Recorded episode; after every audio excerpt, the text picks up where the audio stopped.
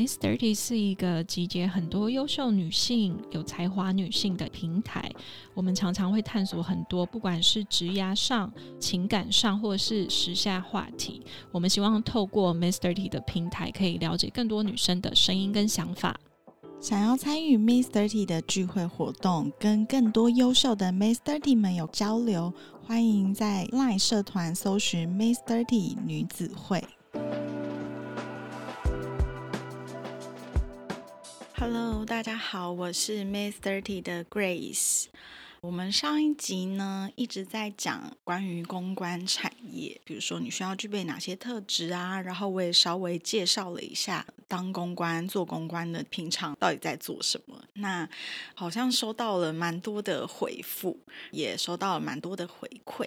所以呢，今天接下来我想要跟大家讲一讲，也许一般人不太知道的这个公关跟媒体之间的关系。然后我发现，其实因为现在媒体的形态蛮多的，那我也想让大家知道，假设你今天有在做品牌，我们常常会说，呃，其实媒体是非常重要的啊。那你在做品牌，你到底要怎么样去运用媒体，让你这个品牌效益跟这个品牌曝光达到最。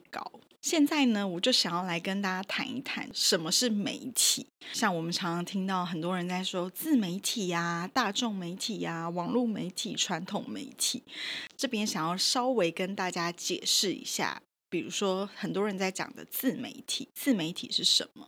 其实我们现在所说的自媒体，它其实形态也是蛮多元的。比如说，像现在大家最常听到就是网红 KOL，就是这种意见领袖，在网络上有话语权，他说话的这个呃影响力可以影响大众的人。其实这个，我觉得每一个人。都算是自媒体。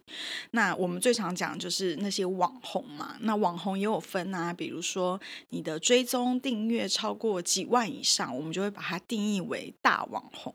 那可能现在又有人会说，哦，有一些小网红，其实他的影响力跟粘着度也很高。就比如说有些人他可能才呃几千人，不到一万人，但是 follow 他的这些粉丝，其实是对他忠诚度很高的，所以反而这些。人会是现在我们品牌或是公关注意到的一群新兴的自媒体，所以自媒体，我觉得你就可以把它想成，就是其实每一个人都是一个自媒体，只是我们有分追踪数比较高，它就算是一个呃比较大的自媒体；那你可能追踪数比较少，你可能就是一个比较小的自媒体。那我觉得最容易懂的应该就是网红吧，就是网红它其实就是自媒体的一种。那我们也会听到很多人常常会讲啊，网络媒体是什么？传统媒体是什么？其实网络媒体的范围很广，它只要是有社群网络的渠道去传播这个呃所谓的品牌，或是品牌曝光，或是讯息，它就可以被归类为网络媒体。所以现在的网络媒体，我看。非常非常多，我觉得，嗯，大大小小的，我现在嗯也数不完。而且我发现现在越来越多集团啊，或者是我身边也有一些好朋友，他们开始自己去做个呃网络媒体，他们希望透过自己的呃 insight 去影响到更多的社会跟大众的人。所以现在网络媒体的形态啊，跟品牌啊，也越来越多了。再来，我们可以再分，大家应该比较熟悉的就是传统媒体。我自己会把传统媒体归类为，比如说像电视啊、报纸，或是纸本杂志，甚至有人会说是广播节目。广播节目不是像我们现在在录的这种 podcast，是我们以前 小时候会听的那种广播。这一类的媒体呢，它影响的族群的年龄层就会比较高，因为你看我们现在应该蛮少人会去看报纸的吧？那电视的话，我觉得。一般，呃，可能身边还是会有些人会去看第四台，但是其实我们现在接受资讯的来源，大部分都会是从手机，那手机就会是我刚刚说的这些网络媒体，所以传统媒体这种电视啊、报纸，其实。它影响的族群已经不再是我们现在这个时代的群众，所以传统媒体也会开始投资或是转型做新媒体。比如说，我觉得大家比较熟悉的，应该像嗯东森集团他们的新媒体就是 ET Today 东森新闻云。我想大家如果你在画脸书的话，应该很常看到东森新闻云有好几个什么宠物云啊、美食云啊这种。像这种东森新闻云，它就算是新媒体、网络媒体。但是我们去看到的，比如说像以前的东森电视台这种，它就算是一种传统媒体。如果要真的把媒体细分的话，我觉得真的是对大家来说太复杂了，甚至是我啦，我觉得我们也不需要真的去把它细分到这么多。我觉得大概分为这三个种类，大家可以知道哦，什么是自媒体，什么是新媒体、网络媒体，什么是传统媒体，我觉得那就可以了。好，那接下来呢，我想要来跟大家谈一谈，为什么媒体这么重要？就是媒体它到底对于品牌的角色是什么？上一次呢，我在谈公关的时候，我会说，公关它对于品牌来讲，它是呃跟大众还有媒体沟通的一个桥梁。那媒体它就是曝光的。管道，那媒体要怎么样去曝光这个品牌？它就是要透过公关嘛。比如说，我们会去发送新闻稿啊，然后当品牌有新品推出，我们就会主动去寄送一些商品的资料表给媒体，给这些编辑。你常看杂志，你应该就会看到这个月他们会有一个主题，比如说都是在拍宠物的，好了，那他们可能需要一些道具、服装。包包等等的，那如果你的这个品牌刚好。这个月或者这一季有推出这个呃新品，是很符合他们的主题，他们需要的道具，那媒体就会来跟你去做商界。那我们是不是就可以在这一个媒体上面得到了一个免费曝光的机会？所以其实媒体跟品牌的关系是非常非常紧密的。就是如果我今天是一个品牌，我极力的想要争取曝光，可是我又不想要花太多太多的钱。那我就必须平常要跟这些媒体维护好关系。如果有新品推出，我要主动的让这些媒体知道，哎，我这一季推出了什么，我这一季有什么新的商品。所以，我们常常会看到，为什么有些品牌他们会在每一季的时候办了非常多呃媒体的预览会啊，或是媒体的记者会啊，或是新品发表会，除了是要让消费者知道说我们这一季推出了什么，我们有什么新的商商品。我们的商品特色是什么？其实另一个目的也是让媒体知道，就是哦，我们接下来会推出怎么样的商品，我们接下来的品牌走向风格会是怎么样。所以，当今天你们如果拍摄有需要，或是任何企划有需要，都欢迎想到我们。所以，这个就是媒体跟品牌站在呃不同的角度做的各种活动的目的。那接下来呢，我就来好好的谈一谈。身为公关跟媒体的关系，其实我必须老实说，公关最不能得罪的有两种人，一个是我的客户嘛，就是我的品牌、我的厂商；第二个，其实我觉得对我个人来说就是媒体，这是我最不敢得罪的人，也是非常非常非常小心维护的。怎么说呢？是因为呢，我。之前一直在讲嘛，公关就是一个品牌跟大众沟通的桥梁。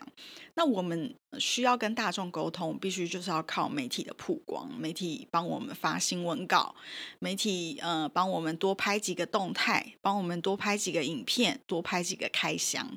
那我们是不是就可以争取到更多品牌曝光的机会？所以其实这一切都是要靠平常你跟这个媒体的关系好不好？所以跟他们的关系维护是非常重要的。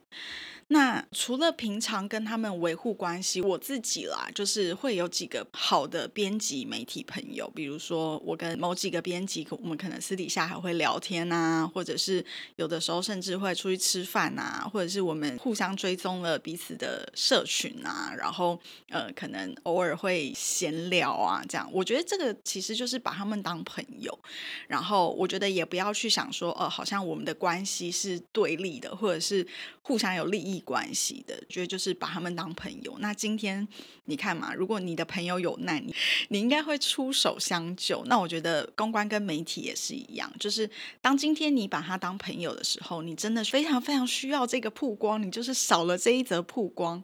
那其实我觉得，身为你的朋友，那他刚好又是某个媒体里面的编辑，我相信他都会出手相救的。所以在我看来，虽然以前刚开始的时候，我会觉得，嗯。我对于媒体都有一种敬畏感，因为以前的传统媒体啊，比如说那些电视台啊，或者是四大报的那些记者，他们可能对我来说就是一些比较资深的前辈，所以我。比较难，真的跟他们当朋友。但是现在网络媒体越来越多嘛，那这些编辑其实跟我的年纪都差不多，甚至有些还比我小，所以就比较能跟他们拉近距离。那跟他们拉近距离之后，我们就可以慢慢变成朋友。那变成朋友之后，你就会觉得哦，其实你们的关系就会越来越紧密。那其实也不需要是刻意的维护，就是平常维持好媒体跟公关的关系，就会比较容易、比较轻松一点点。嗯。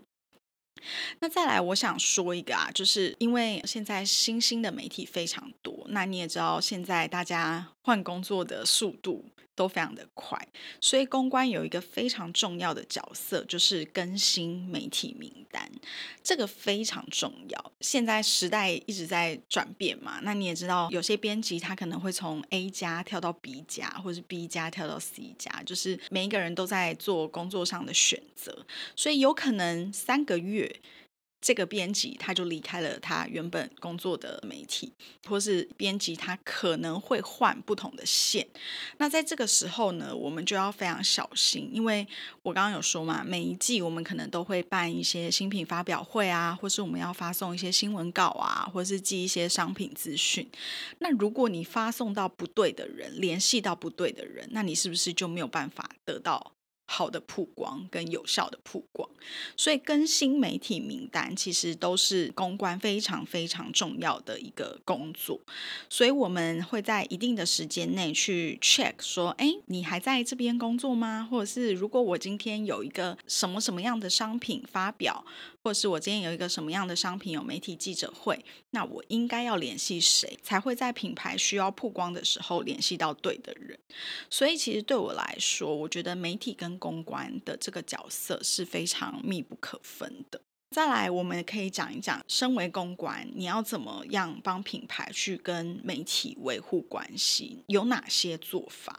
好，那我觉得最简单、最简单就是三节送礼嘛。这个我们公关公司也非常常在做。那我们也会帮品牌过年的时候，你最常看到很多媒体都会开箱各种品牌的红包，这个算是品牌做行销的一种手法。但是呢，它确实也是维护媒体关系的一种方式。比如说三节中。中秋节，哦，各个精品品牌他们都推出属于自己的中秋月饼，或者属于自己的中秋礼盒。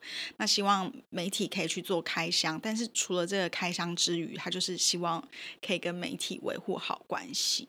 那再来呢，我们常常也会定期的帮品牌举行媒体参序，其实这个就是。用非常 casual 轻松的方式来邀请媒体吃饭。那其实，在这个吃饭的过程，我觉得非常重要。我们不是说哦，大家今天坐下来就认真的 享受今天的午餐或者今天的晚餐。其实，在这个餐叙的其中有几个目的。第一个是除了要跟大家聊聊最近大家的近况之外呢，第二个就是我们要让媒体知道，哎，接下来品牌的计划跟品牌的走向是什么。我觉得媒体参叙它其实是一个非常非常好跟媒体拉近距离的方式。我们可以好好吃一顿饭，那品牌主理人或是品牌方，他们在这个时候就可以花非常多的时间去告诉媒体说：哦，接下来我们有什么样的重大计划，或是我们可能有什么样的改变，有什么样的调整。那媒体在这个时候，他有可能会有很多问题啊，他就可以好好的来问你。那说不定之后。你们就有更深入的合作跟曝光，所以其实我蛮常都会建议品牌，就是呃，不管你今天是一个高端精品，或者是台湾的自创品牌，或者是大众品牌，虽然我相信台湾 自创品牌或是大众品牌，你们可能没有那么多的预算。定期或是每一季一定要去举办一个媒体参序，但是我觉得至少半年，最起码啦，每一年一定要有一次媒体参序，去跟媒体维护好这个关系，然后去让他们知道说，哎，接下来品牌会有哪些计划要发生。那所以可能哦，比如说我在三月的时候可能会有呃什么样的新品推出，我在今年九月会有什么样的联名，那我觉得都可以在这个参序的其中让大家知道。那到时候我们在发新闻稿或者是在做一些公关品寄送的时候，我觉得媒体就会特别的留意。有一句俚语叫做“见面三分情”嘛，就是今天如果你都是用 email 跟彼此联系，其实我觉得那个距离感还是蛮远的。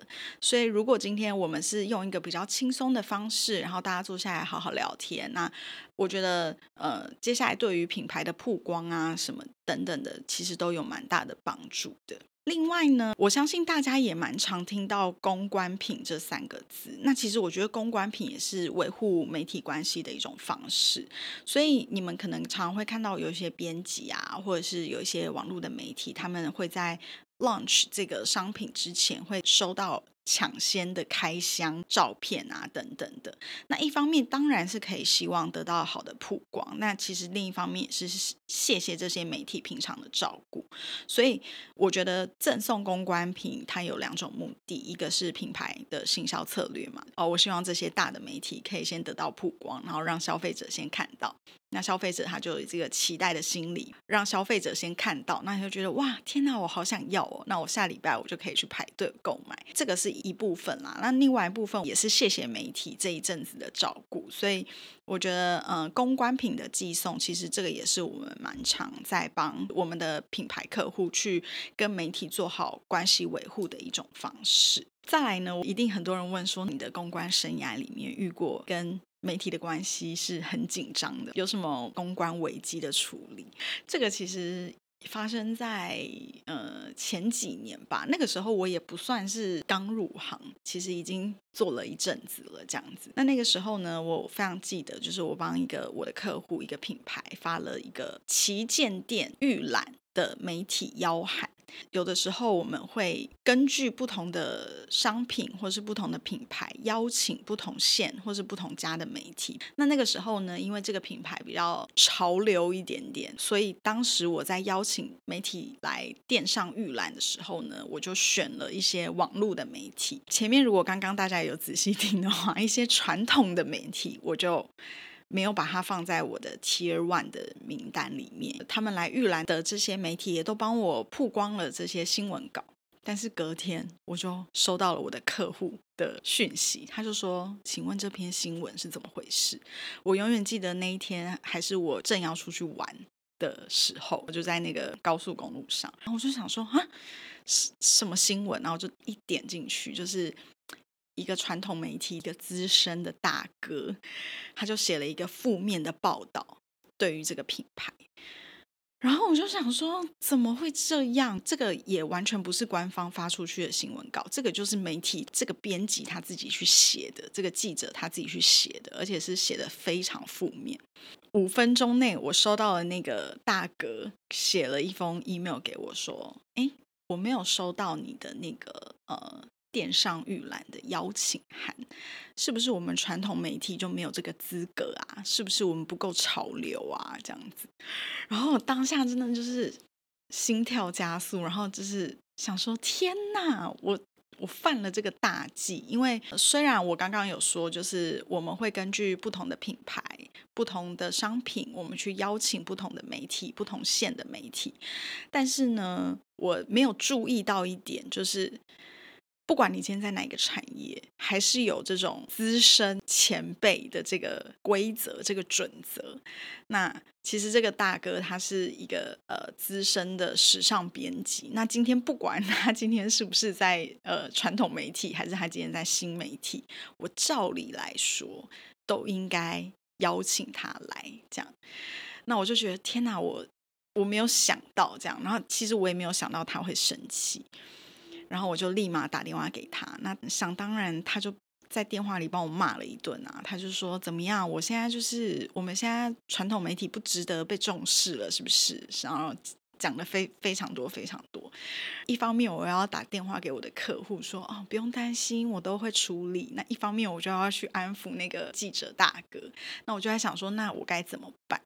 所以最后呢，我就想好没关系，因为当时这个品牌他们呃有推出了一款香槟，那我就跟这个媒体大哥说。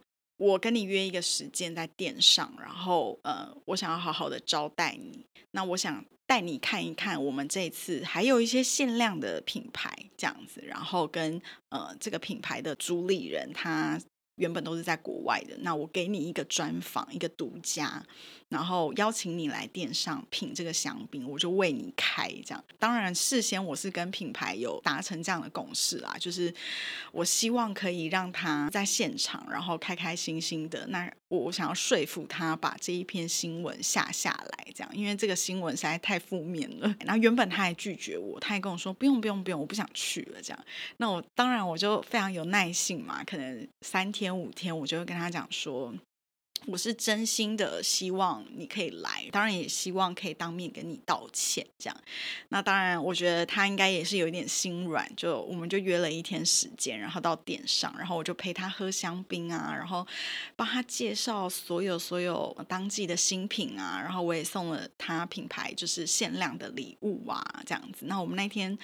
我记得就是我们聊了非常久，好像两三个小时吧，然后那一整瓶香槟都快被喝完了。这样，那一天他其实蛮开心的，所以后来他就有把标题改掉，就是原本那个标题是非常非常负面的，他就稍微调整了标题，然后跟修改了内文。但是当然，因为他对于就是他的地位，他不可能说好好好，我帮你把这篇新闻撤下来，就是不太可能。但是我。很很开心，也非常高兴，就是他愿意把那个标题改成比较中性的。那我觉得这个算是我嗯近期遇到最最最最严重的跟媒体之间的一个关系的危机。那当然啊，这一次其实就让我得到了一个教训。我也必须说，就是我的公关资历也不是说非常的深。那嗯，在公关界其实有非常非常多资深很厉害的前辈，所以我自己一直觉得说，我有这个资格来谈吗？就是来谈公关这件事情吗？或是来谈公关这个工作吗？但是我觉得我。来谈这个工作，其实我并不是想要用一个就是老生常谈的姿态来告诉大家，我其实只是想让大家知道说，如果今天你们要进入这个产业，你们可能要有所准备，你们要有一个心理准备。那我也只是想告诉大家，其实每一份工作都有它辛苦的地方。只是我觉得大家表现出来的当然都是比较光鲜亮丽、开心的那一面，但是其实我们辛苦的时候是大家都没有看到的，或者是我们在努力的时候是大家都看不到的。那因为像我之前也有讲过嘛，以前我很向往来时尚产业工作，可是，在十几年前并没有像现在资讯这么发达，我看不到这些内幕。我相信，如果今天有人可以把这些嗯，我看不到的地方，这些内幕或是这些嗯关系脉络，都先告诉我讲清楚。那我觉得我对这份工作，我就可以再多多的评估。我可以评估自己是哎非常喜欢，很想要试一试，还是我自己知道哦，那我的个性可能就不适合。所以其实这个是我自己的实力。这是在我自己工作上实际发生的事情，然后来去跟你们分享，也顺便可以让你今天是在做品牌的客户知道，哦，原来如果今天我要利用媒体，或是我要找一个公关，他必须具备哪些条件，要有什么特质，那我要怎么去运用媒体，让我的。呃，品牌可以发挥到最大的效益，所以其实这两集呢，我们讲的都是跟呃工作比较相关的。那希望可以给大家很多受用的这个讯息。那如果你们有更多的问题，或是想要听到其他不一样的内容，也都可以在底下留言给我们。那我们就下次见喽，拜拜。